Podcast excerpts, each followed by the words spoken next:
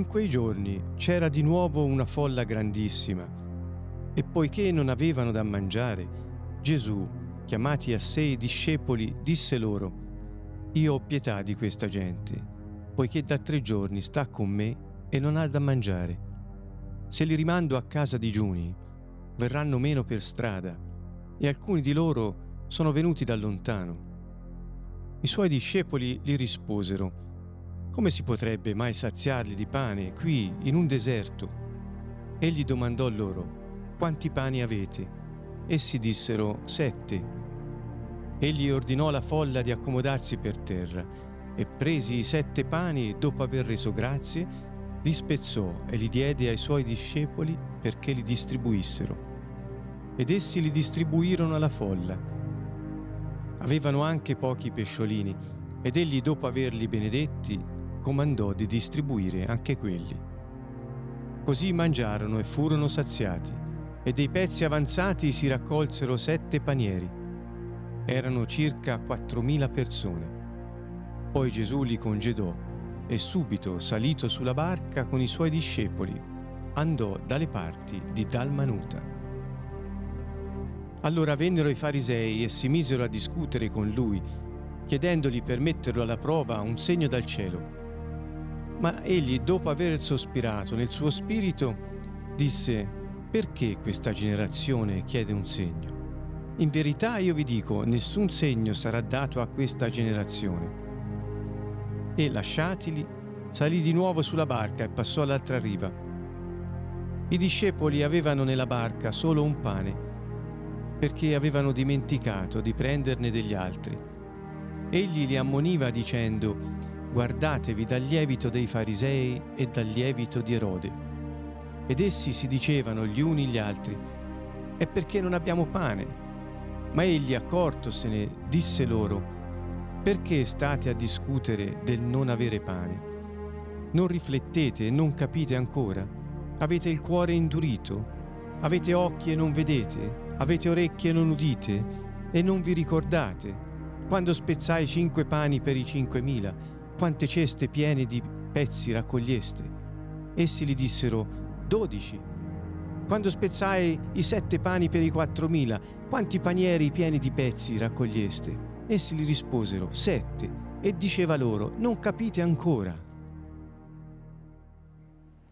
Un caro saluto a tutti da Siena, Canto Nuovo.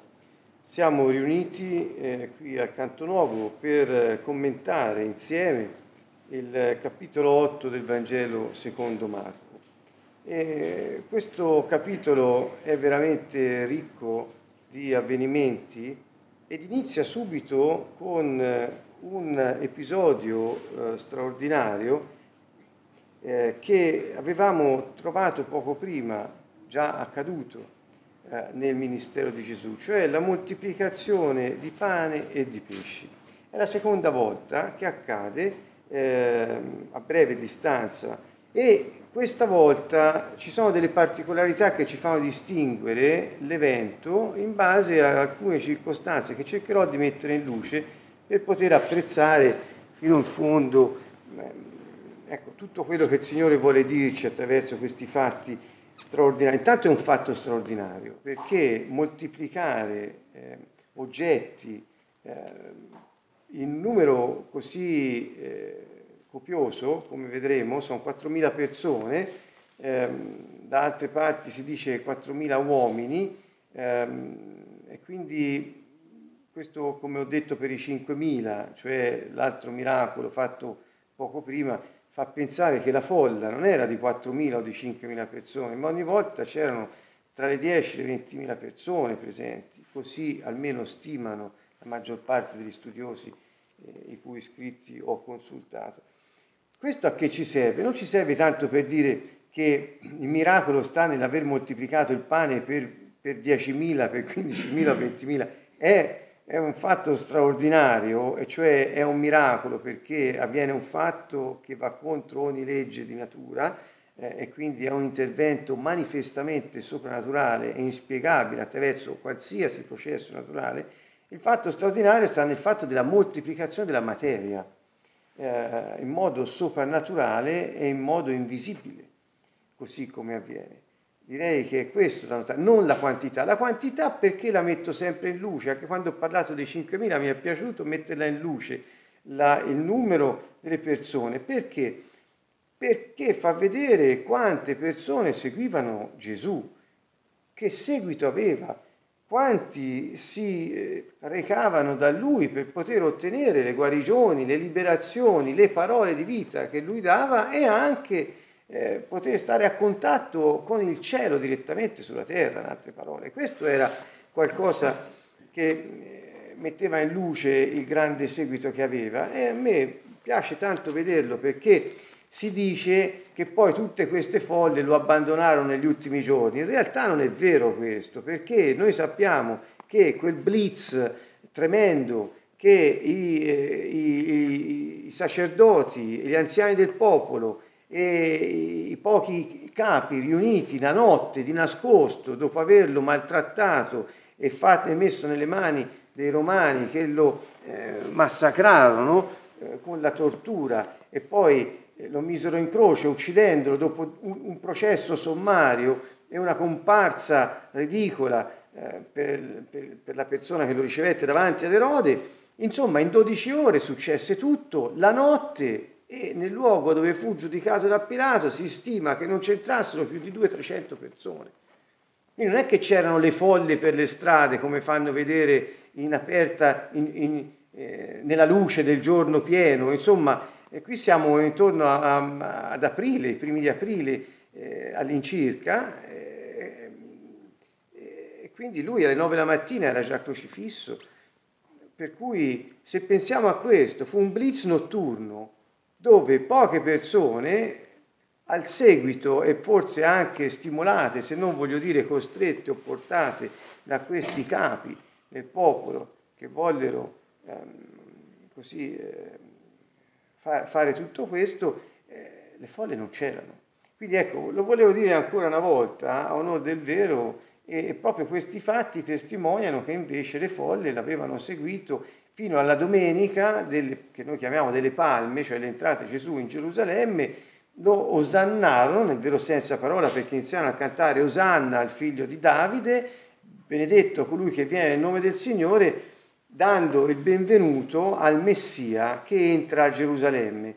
Sappiamo che questo avvenne il giorno in cui gli ebrei, in base a quel che ha scritto la Torah, sceglievano l'agnello da sacrificare il giorno di Pasqua.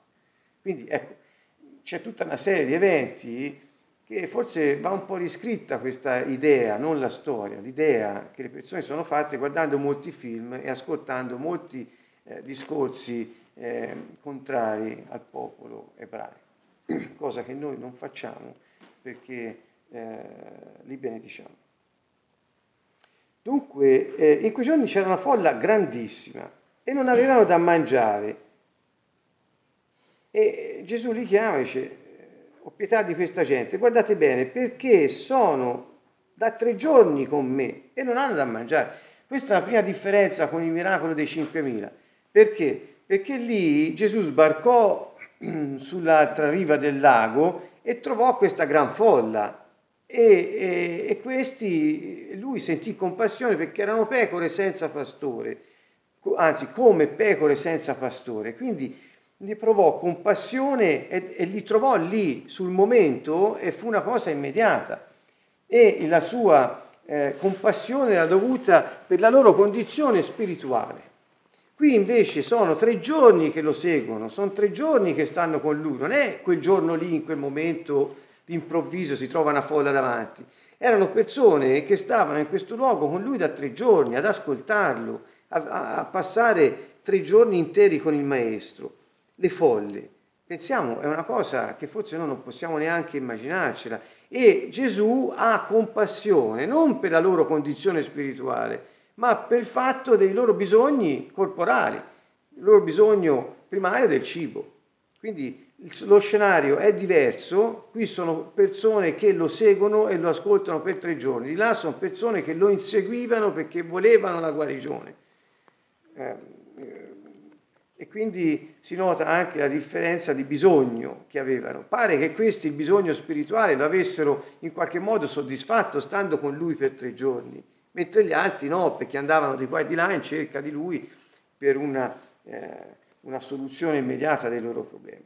Dunque, detto questo, si vede che questo fatto che erano da tre giorni con lui dimostra che avevano un grande desiderio di stare con il maestro, una grande sete di lui, ehm, che li aveva eh, appunto portati a stare in un luogo deserto con donne e bambini eh, ad ascoltare Gesù che parlava. Ricordo che questa non era una zona prettamente ebraica, ma era una zona, diciamo, eh, più pagana, la zona dove in questo momento si trova, secondo le ricostruzioni che sono state fatte in base alla descrizione eh, evangelica.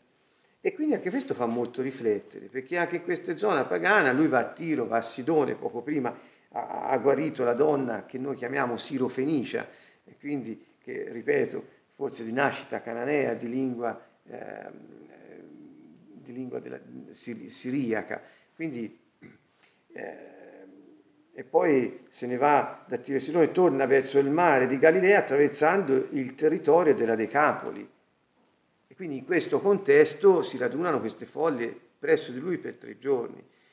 Mi ha fatto molto riflettere perché eh, poco si nota questa grande apertura da parte di Gesù ai gentili, ai non ebrei, dai quali noi veniamo, cioè eh, perché lui, ecco, ripeto, Tiro, Sidone, la Decapoli, sono tutte zone eh, non prettamente ebraiche, anzi per niente.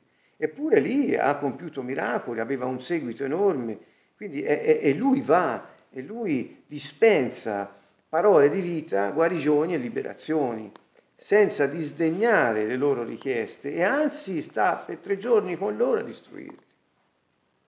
Ecco, vorrei proprio far notare che anche se, come ha detto la donna sirofenicia prima, è, eh, non è bene che eh, quello che è riservato ai figli venga dato ai cagnolini, ricordate nel capitolo scorso, ponendo una certa distinzione. E Gesù dice alla donna samaritana nel Vangelo di Giovanni, dice, eh, donna, che la salvezza viene dai giudei.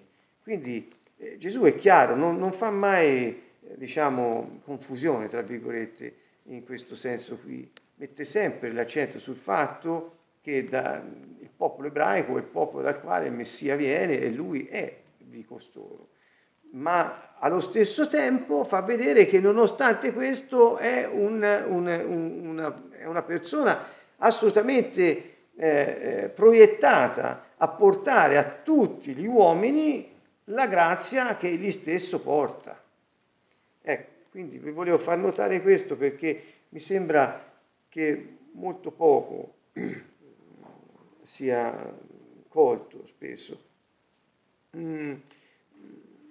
Ecco, lui si preoccupa che se li rimanda a casa digiuni restano, vengono meno per strada. Alcuni sono venuti da lontano. Insomma, vedete come si preoccupa delle cose di vita ordinaria, quotidiana. Il viaggio è lungo, sono stati tre giorni in un luogo deserto, non hanno mangiato niente. Come fanno a fare un viaggio lungo di ritorno a casa?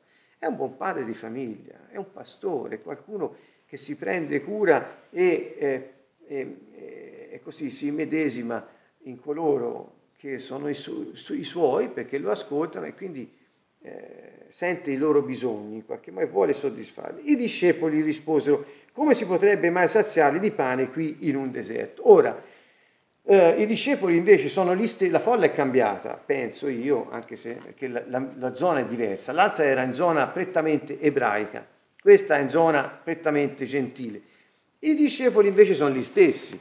Ebbene, i discepoli che poc'anzi hanno visto moltiplicare il pane e i pesci per 5.000 persone, di fronte a una situazione a questo punto analoga sul bisogno e sul, sul prevedibile epilogo, che cosa fanno? Fanno una domanda che lascia i lettori, direi quasi tutti, eh, eh attoniti, cioè ma come fanno ad aver visto un miracolo del genere poco prima e dopo dubitare, ma nemmeno porsi, ma eh, vuoi rifare la stessa cosa? La puoi rifare? Una domanda del genere sarebbe stata quasi più pertinente. In questo caso invece eh, è come se fossero fuori contesto, è come se quello che era avvenuto prima non se lo ricordassero più. A me lascia, lascia, lascia proprio di stucco questa cosa e ha fatto riflettere. Ha detto quante volte noi diciamo di essere discepoli del Signore e vediamo cose meravigliose che Egli fa nella nostra vita attraverso di noi, per gli altri e facciamo la svelta anche a scordarci. Ecco, una riflessione, eh, Gesù non cambia mai, lui è sempre lo stesso, di fronte a queste situazioni si pone nello stesso modo, così come vediamo. L'importante per me è un suggerimento che do a me stesso e poi a chi vuole eh, lo può fare suo, ma eh, voglio dire, quello di ricordarsi di quello che Dio ha fatto attraverso di noi e davanti a noi nella vita di altri, affinché noi possiamo appunto accrescere la nostra fiducia e nostra, il nostro affidamento, che Lui non cambia mai e di fronte ai stessi bisogni si pone nella stessa maniera. È compassionevole, misericordioso ed è ricco di grazia.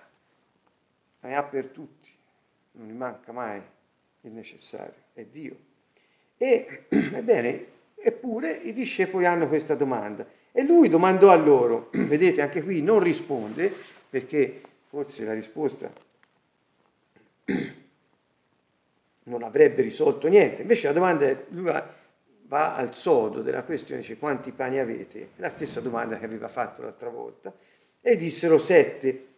Quindi rimise la folla tutta a sedere per bene per terra. Vedete, li spezzò, li diede ai suoi discepoli dopo aver preso sette pani. Ancora una volta è lui che benedice, è lui che moltiplica, è lui che dà ai suoi discepoli perché costoro distribuiscano.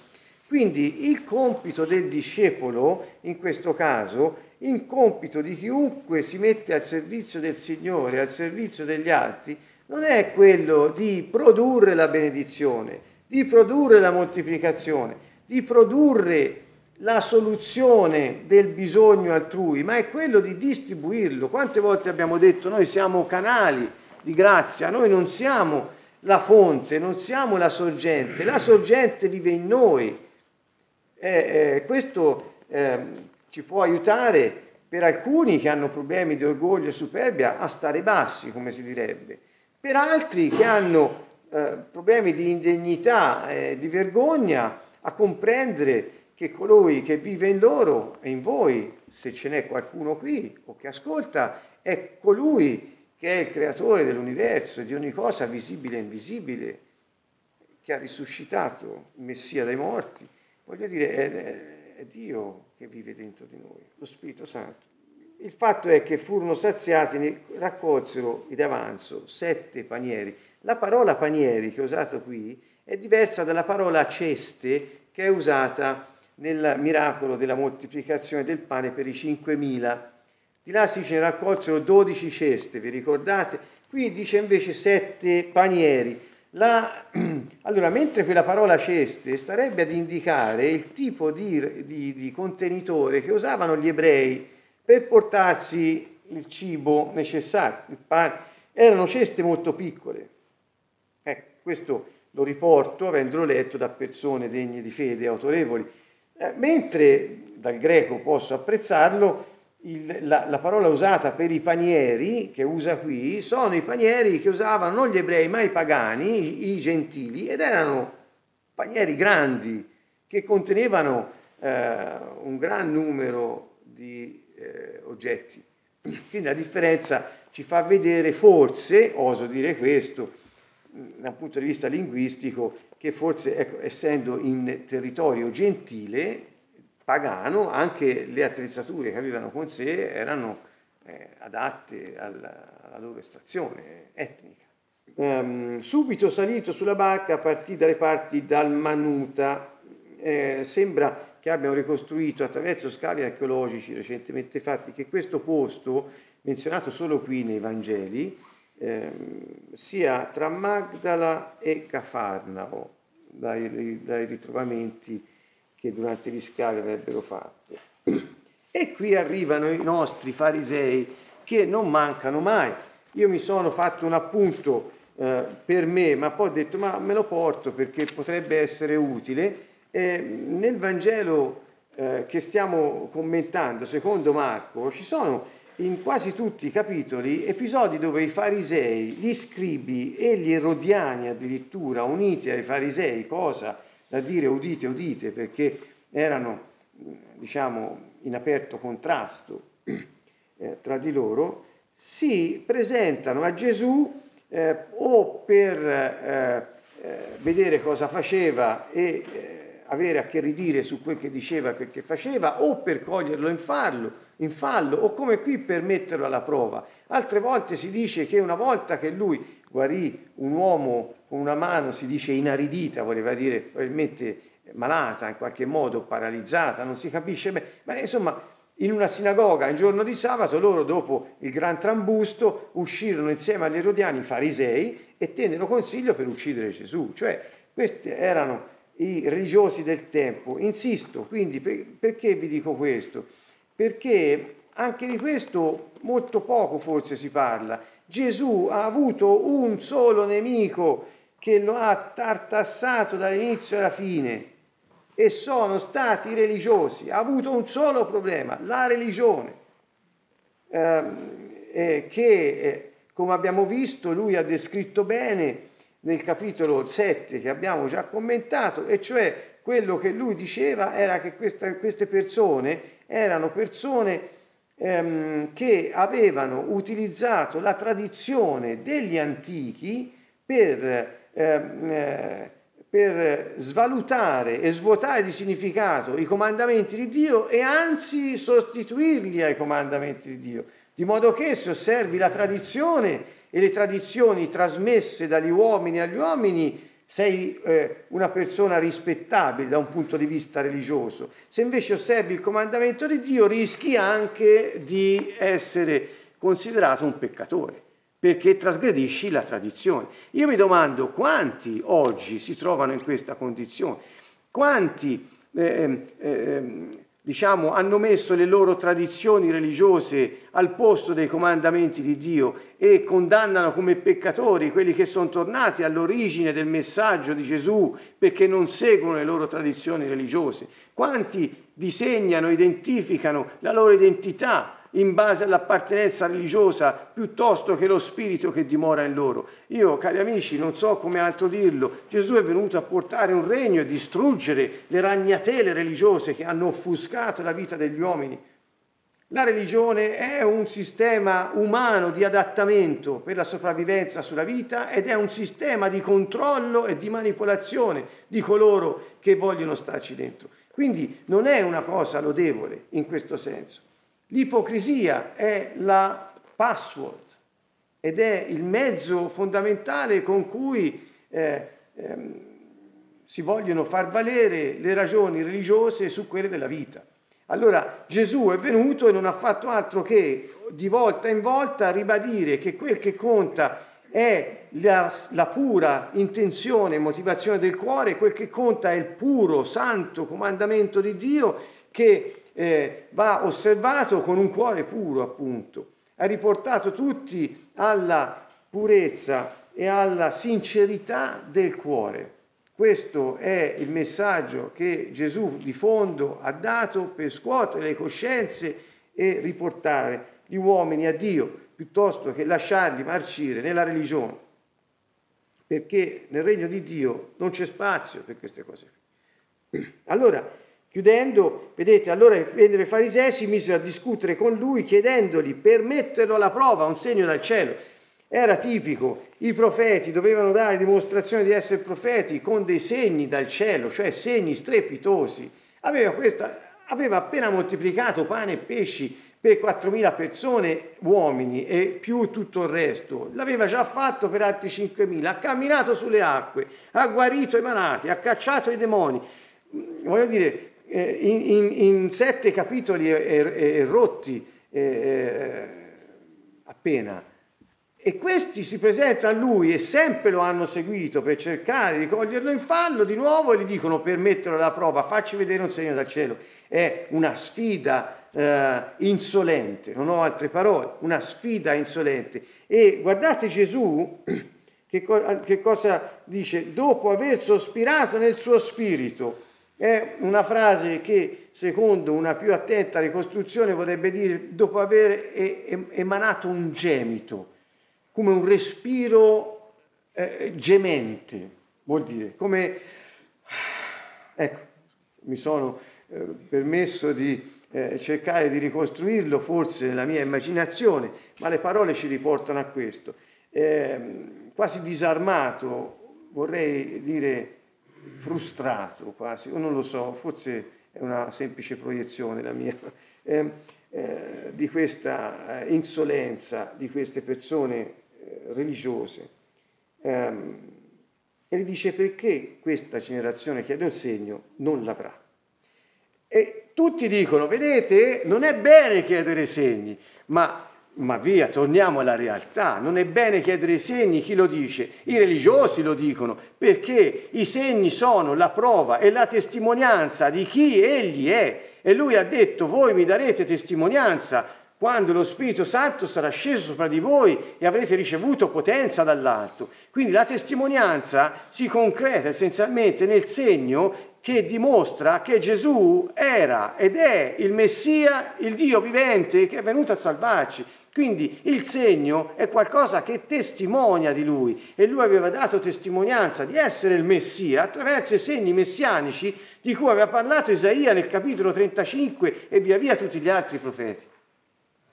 Quindi c'era bisogno di qualcos'altro o c'è bisogno di dire che i segni non sono necessari? Gesù non ha fatto altro che dare segni continuamente a tutti e in ogni circostanza. Quindi eh, stiamo nel contesto, non ci facciamo confondere dalle istanze religiose di chi ha paura del segno perché poi deve cambiare vita. Allora, allora, allora lui dice vi, a questa generazione non sarà dato un segno, ovviamente si, rifo- si rivolge a loro si rivolge proprio a loro che hanno ancora una volta in modo, ripeto, insolente sfidato lui che aveva già ampiamente, secondo le scritture, dato prova di essere il Messia. E vedete, dice, lasciateli lì, salì di nuovo sulla barca e passò all'altra riva. I discepoli avevano solo un pane nella barca Chiuderò con questo episodio perché è molto singolare e fa riflettere noi come discepoli quando affermiamo di essere, esserlo.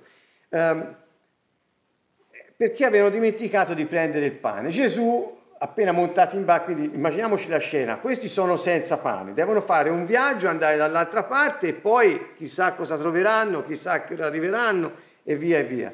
E Gesù dice quest- con loro con questa condizione, dice eh, guardatevi dal lievito dei farisei e dal lievito di Erode. E loro, dunque, partiti per non so dove, non so per quanto, non so dove andremo a finire, dicevano tra sé parlottando, cominciò a ragionare e disse, ah, ci dice del lievito perché si riferisce ai pani, cioè non l'abbiamo portati.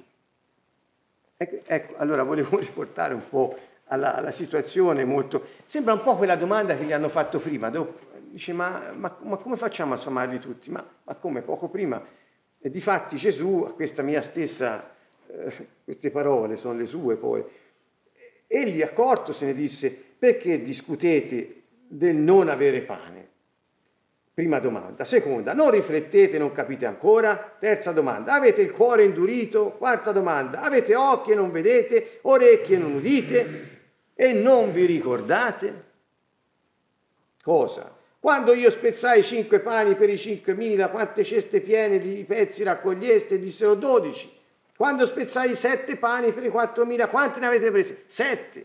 E ancora non avete capito? Insomma, si sente l'incipit, io l'ho un po' recitato questo, ma l'incipit è a salire, sono domande continue, cioè questo fatto, vedete, al verso 17, dice ehm, non riflettete, quindi la, la, eh, avete il cuore indurito, avete occhi non vedete, orecchi non udite, no, avete una memoria non la usate, cioè siete insensibili alle verità spirituali, perché siete addirittura insensibili alle verità oggettive. Lui più volte ha detto, voi sapete riconoscere i segni dei tempi, quelli naturali, ma quelli spirituali non sapete riconoscerli. E qui la stessa cosa. Dice, ma come? Qui, qui siamo a, quasi al, contrario, cioè nemmeno quelli naturali che avete visto con i vostri occhi, siete capaci di capire cosa sta succedendo. Chiaramente il lievito dei farisei e degli erodiani si riferiva a ben altro. Per lievito dei farisei si intende il loro falso insegnamento. Quale falso insegnamento? Quello di cui ha discusso al capitolo 7 sulle tradizioni che sostituiscono il santo comandamento di Dio. E poi, qual era il lievito degli erodiani? La condotta corrotta e immorale. Quindi lui dice guardatevi dai falsi insegnamenti e dalla immoralità e dalla corruzione. Gli stava dando insegnamenti di vita. Perché? Perché aveva appena lasciato i farisei che erano venuti a metterlo alla prova eh, e dice non prendete esempio da quelli. Questi insegnano, sono ipocriti perché insegnano tradizioni di uomini ma disattengono e ve lo fanno fare anche a voi. E gli erodiani sono anche corrotti, sono immorali e con loro hanno fatto combutta per eh, venire a sfidarmi. Ecco, il senso era questo. Ma loro, insensibili alle cose spirituali, pensarono che lui gli stava parlando del fatto che non avevano portato pane. Forse ricordandosi della volta che non avendo pane dovettero per sfamarsi mangiare delle spighe di grano, e dai farisei, o non ricordo bene se erano anche gli scriventi, furono ripresi duramente dicendo non si fa perché in giorno di sabato non è permesso. Quindi forse sono, hanno pensato non ci siamo ricordati il pane. Lui ci dice quando arriviamo di lì non mangiate il pane dei farisei, cioè come dire state attenti a non rifare la stessa cosa perché se no loro si offendono di nuovo. Forse, questa è una mia deduzione, ma proprio tutto il contrario di quello che invece gli stava dicendo. Ecco, eh, comunque sia, queste letture eh, di dinamica relazionale possono portare a molte deduzioni e non vogliamo farle, sono delle riflessioni personali che eh, ci calano un po' nel contesto, ci fanno capire meglio eh, un po' anche la fatica di Gesù con i suoi e con quelli che a lui non appartenevano e forse non apparterranno. Bene, allora eh, con questa domanda di Gesù al verso 21 del capitolo 8 e non capite ancora, io eh, vi saluto, vi lascio dicendo a tutti noi, noi stiamo capendo con chi stiamo condividendo la nostra vita, a chi apparteniamo e chi dimora in noi, stiamo capendo qual è il nostro incarico, la nostra missione Ecco, la domanda mi sembra calzante per tutti quanti. Abbiamo gli occhi per vedere le cose spirituali? Siamo attenti con i nostri orecchi a sentire le cose dello Spirito? Abbiamo il cuore morbido, umile e mite per poter seguire il discilzi del Maestro? Queste sono le domande che credo questo brano evangelico ci pone, oltre al fatto di interrogarci se anche noi seguiamo tradizioni oppure siamo aderenti alla vita. Bene, allora con eh, affetto vi salutiamo da Siena Canto Nuovo, per la prossima volta eh, continueremo il capitolo 8 del Vangelo secondo Marco. Un caro saluto a tutti, Canto Nuovo.